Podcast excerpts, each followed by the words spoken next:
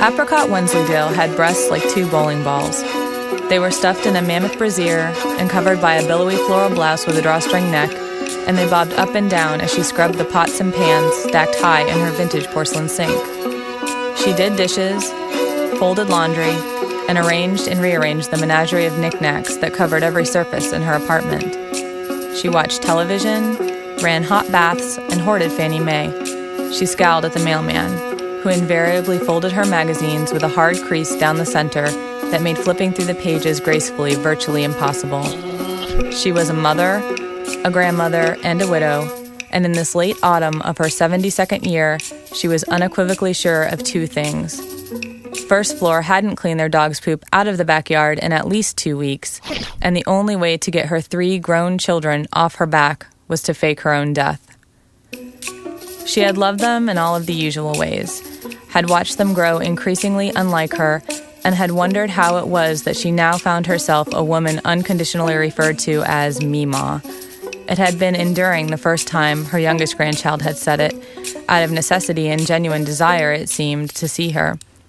Coming from her adult children and their collection of overexcited spouses, however, this she could do without.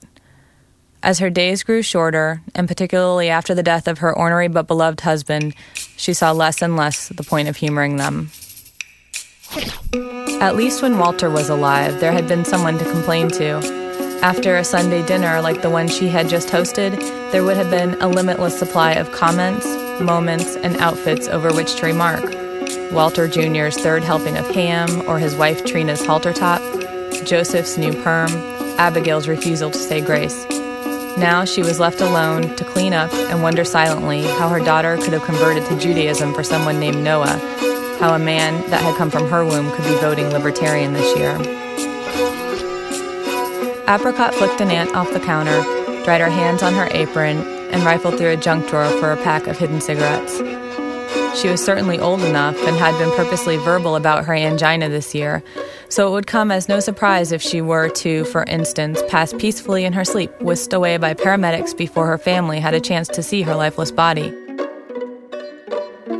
She was fairly sure that Frank Strasshausen from her late husband's hospital nursing home would help her on the administrative end, perhaps in return for a 30 day train pass or a peek at one of her still robust bosoms, the old pervert. The issue of inheritance, however, remained a problem. She knew at least one of her children, probably Walter Jr., that bastard, would make a stink. After some contemplation and brief consultation of her horoscope, she considered that perhaps it made sense to simply be honest with them. Walter Wensleydale's ancestor had purportedly come to Chicago with the Joliet and Marquette expedition, some time after that, his great grandson's great grandson's great grandson rented a tenement to Joseph Bobo, and the son and daughter of these two men, respectively, were aligned in the midst of one of their parents' card games sometime in the late 1940s. Luckily, Walter had been handsome and apricot toothsome. Their parents had hardly anticipated that they would sleep together on their very first date, in the back of Mr. Wensleydale's Chevy Bel Air on top of brand new two tone leather seats. Lucille Bobo, Apricot's mother, had not warned her about the consequences of such a careless, though gratifying, course of action, and five weeks later she and Walter were engaged to be married. Happily, Walter Jr. was a small baby and had been barely noticeable under a crinoline.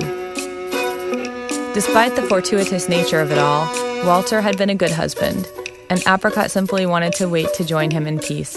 She settled down for a repeat of Sanford and Son with a lucky strike in one hand and a big ballpoint and a pack of stationery in the other. Dear children, she began, though I love you all, and believe me, I really truly do, even though I went from a carefree teenager to a pregnant newlywed in less time than it would have previously taken me to pick out a container of rouge at Foley's, I never felt sorry about it for a moment. The years I spent raising you, and don't let those horrid stories your father told you make you doubt this, were the best of my life. Nothing makes me prouder than seeing you and the grandchildren gathered around my dining room table, sharing the joy of family and shoving huge, indigestible bites of meat that you cannot possibly even be tasting for Christ's sake, food that I lovingly prepared, mind you, into your ungrateful, thankless potty mouths. Apricot crumbled the paper and began again. Dear children, her apartment ran the length and width of the structure and was the largest one in the building. It was meticulously organized, though it had the outward appearance of being colossally cluttered. It was decorated in classic old lady style. Tin TV trays with lace doilies on them, an odd anthology of collector's plates without discernible theme or even consistent taste, mismatched porcelain figurines living in harmony with a herd of miniature crystal elephants, forever en route to the Serengeti. There were a few curiously fantastic items, like her mother's Art Nouveau dressing table with its flawless beveled mirror and the antique bird of paradise rug seemingly stolen off her back porch while airing out, which she had noticed Joseph's wife Maria eyeing with lust over hefty bites of turkey and gravy. She was the only lot of them with any taste, which was why Apricot had willed the items to Trina, who would most likely use them as a TV stand and bath mat, respectively. Apricot paused to consider a briefly bare chested Lamont on her 27 inch RCA and continued. Though I love you very much, your mother is a very, very old woman. I do not have the energy that I once had. Sometimes, when you bring my countless beloved grandchildren over, what is it now, seven, eight of them, and leave them screeching and running around like a sick pack of wild, hateful bastard monkeys, no, that certainly would not do. She took the last puff of her cigarette and extinguished the butt and a bit of spit in her palm. She thought about her own parents, who had died in their 50s. That had worked out pretty well, she figured.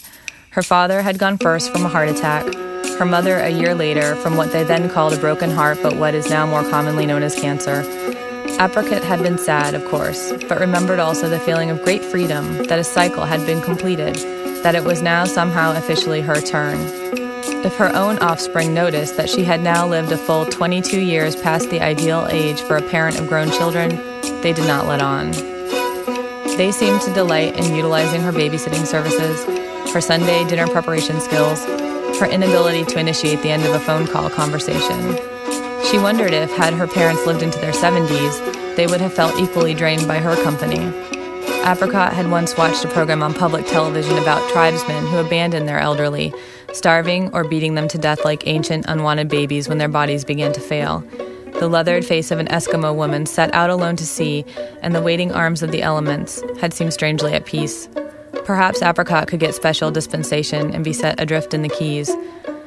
Did the Eskimo elders ever tie their grown children in bundles and send them floating off to have their eyes pecked out by gulls and their skin dried into prunes by the sun for dropping by unannounced with a basket of dirty laundry and three filthy children in tow? Dear children, it certainly pains me to say so, but I would very much appreciate fewer unannounced drop in visits, particularly before the noon hour on the weekends. It's true, an old woman like myself has not much more than her family to live for or look forward to, but God forbid you consider even for a second that I may have plans of my own. God damn it, you selfish little shits. And after a thoughtful moment, she added, Love me, Ma. Apricot crumbled the sheet and set it down with the others that littered the couch. On television, Lamont had consulted an astrologist and determined that his goal in life was to get along with his father at all costs. Fred, however, having accidentally eaten a helping of eight day old greens, was testing their relationship with vocalized fears of his impending death. Apricot chuckled and choked on a bit of smoke that she had not yet exhaled. The choke turned into hacking, and she clutched her heart, which was suddenly full and uncomfortable. She was quite sure she felt a sharp pain spread through her shoulders and up her neck. There was a heavy weight on her chest, and then she felt her head go light as a feather as she fell from the couch with a flat thud. Apricot lay on the hard floor without even having had the good fortune of landing on a rug. From this vantage, she had a clear view between the curved wooden legs of her couch two G.I. Joes, four bobby pins, several dust bunnies, and one improperly discarded tea bag. She heard Fred and Lamont bickering and wished MacGyver was on instead. She looked up and saw the three crumpled letters perched upon the couch cushions peering down at her Jesus Christ. She could only hope that Joseph's family would find her first. At least they were half illiterate. With her luck, though, she would be discovered by Walter Jr.'s, and her blabbermouth daughter in law would make sure everyone in the family heard about this. That would cinch it. She'd be stranded in purgatory indefinitely for lack of prayers to boost her out. Apricot considered praying, but doubted seriously if God would recognize her voice at this point. Maybe she would do better to call on Mary, as the meticulously dusted statuettes and her belief that any woman could talk any man, divine or not, into anything could attest but she figured the Virgin probably had better things to do than help an old woman who had, moments before, sat brazenly smoking and composing letters to discourage her own children and grandchildren from visiting. She wished she had let Walter Jr. buy her that first alert necklace. She felt suddenly sorry that she had laughed so heartily at the old woman on television who had fallen from her wheelchair and, having had the presence of mind to have ordered the clunky chain link accessory, praise God, merely pushed a button and was immediately attended to by three broad chested paramedics who called her Miss and smiled at the camera while lifting her onto a stretcher. Slowly, after several minutes spent pondering her woeful situation, Apricot hoisted herself up onto the couch and felt the tightness in her chest pass. She fluffed the floral pillows on either side of her and sank back into the cushions. Her arms felt heavy, and when she first felt the vibration under her palm, she braced herself for another fall. But when she looked down and turned her hand over to examine it, she revealed a forgotten cell phone that was apparently announcing a call by quivering and trembling and scooting around the cushion. Figuring it must have been left by one of her older, overindulged grandchildren, Apricot picked it up and examined the tiny touchpad. She pressed a button with a tiny green phone on it and hoped for the best. Hello? she questioned the tiny phone, which she now held directly in front of her face. She heard a small voice call back, Mom? She put the phone up to her ear and answered, Yes, Abigail, is that you? There was a second or so of silence on the other end, during which Apricot swore she could actually hear the creaky wheels in her daughter's thick skull churning. Oh, Mom, I see. Randy must have forgotten her phone. Oh man, Mom, I'm surprised you could even figure out how to answer it. Typical. Apricot was about to answer when she decided, fuck it. She was going to go for it. Abigail, Abigail, I fell, Abigail, she moaned into the ridiculous little phone. Mom, are you okay? Abigail answered, suddenly concerned and sounding increasingly fearful. Apricot, feeling a sudden surge of vitality, got up from the couch and began to gather her favorite belongings as she talked to her stunned daughter. Yes, dear, I, I feel faint. I think this might be, well, it, sweetie, she continued, stuffing a house dress and some maroon slacks into an overnight bag and tucking the crumpled letters in between her girdle and her favorite floral blouse. Mom, I'm going to call an ambulance. Hold on, Abigail screamed hysterically into the phone. No, no, sweetie. I mean, I've already called 911 and the paramedics are on their way. Tell the boys to meet me at Daddy's old hospital nursing home. Can you do that, honey? Apricot said, gingerly opening her front door with her foot. She turned at the last minute to straighten the orientation of an ottoman and switch the television to PBS. Then she made her way down the stairs with her bag. Okay, honey, she continued, I need to rest now. The paramedics will be here any minute. In fact, I think I hear them now. Be a good girl and call Joseph and Walter Jr. And with that, Apricot confidently pushed the button with a picture of the red phone on it without even looking. Outside, the dry, cool air shocked her after the humidified heat of her apartment. She looked up into the dark gray sky and did not miss the stars drowned out by the illuminated city to the east. Apricot planted her bag on the sidewalk next to her and let her head rock back and her arms hang heavy. She felt as heady as the fine French cheese that was her namesake. All of her life, she'd felt herself pulled this way and that, but now her entire body pointed in the same direction.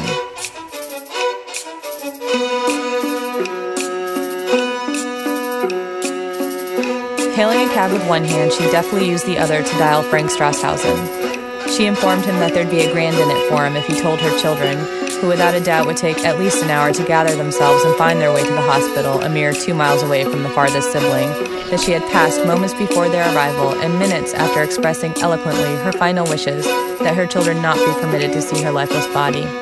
He was to inform them firmly of her wish to be cremated and her ashes, any old vestiges would do, spread by Walter Jr. over the lake at Crown Point, the family vacation destination that he had hated since he was eight.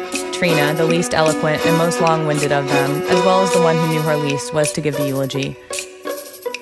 Frank muttered his agreement, and Apricot asked the driver to stop at an ATM, where she withdrew her balance. And then she ordered him to take her to O'Hare.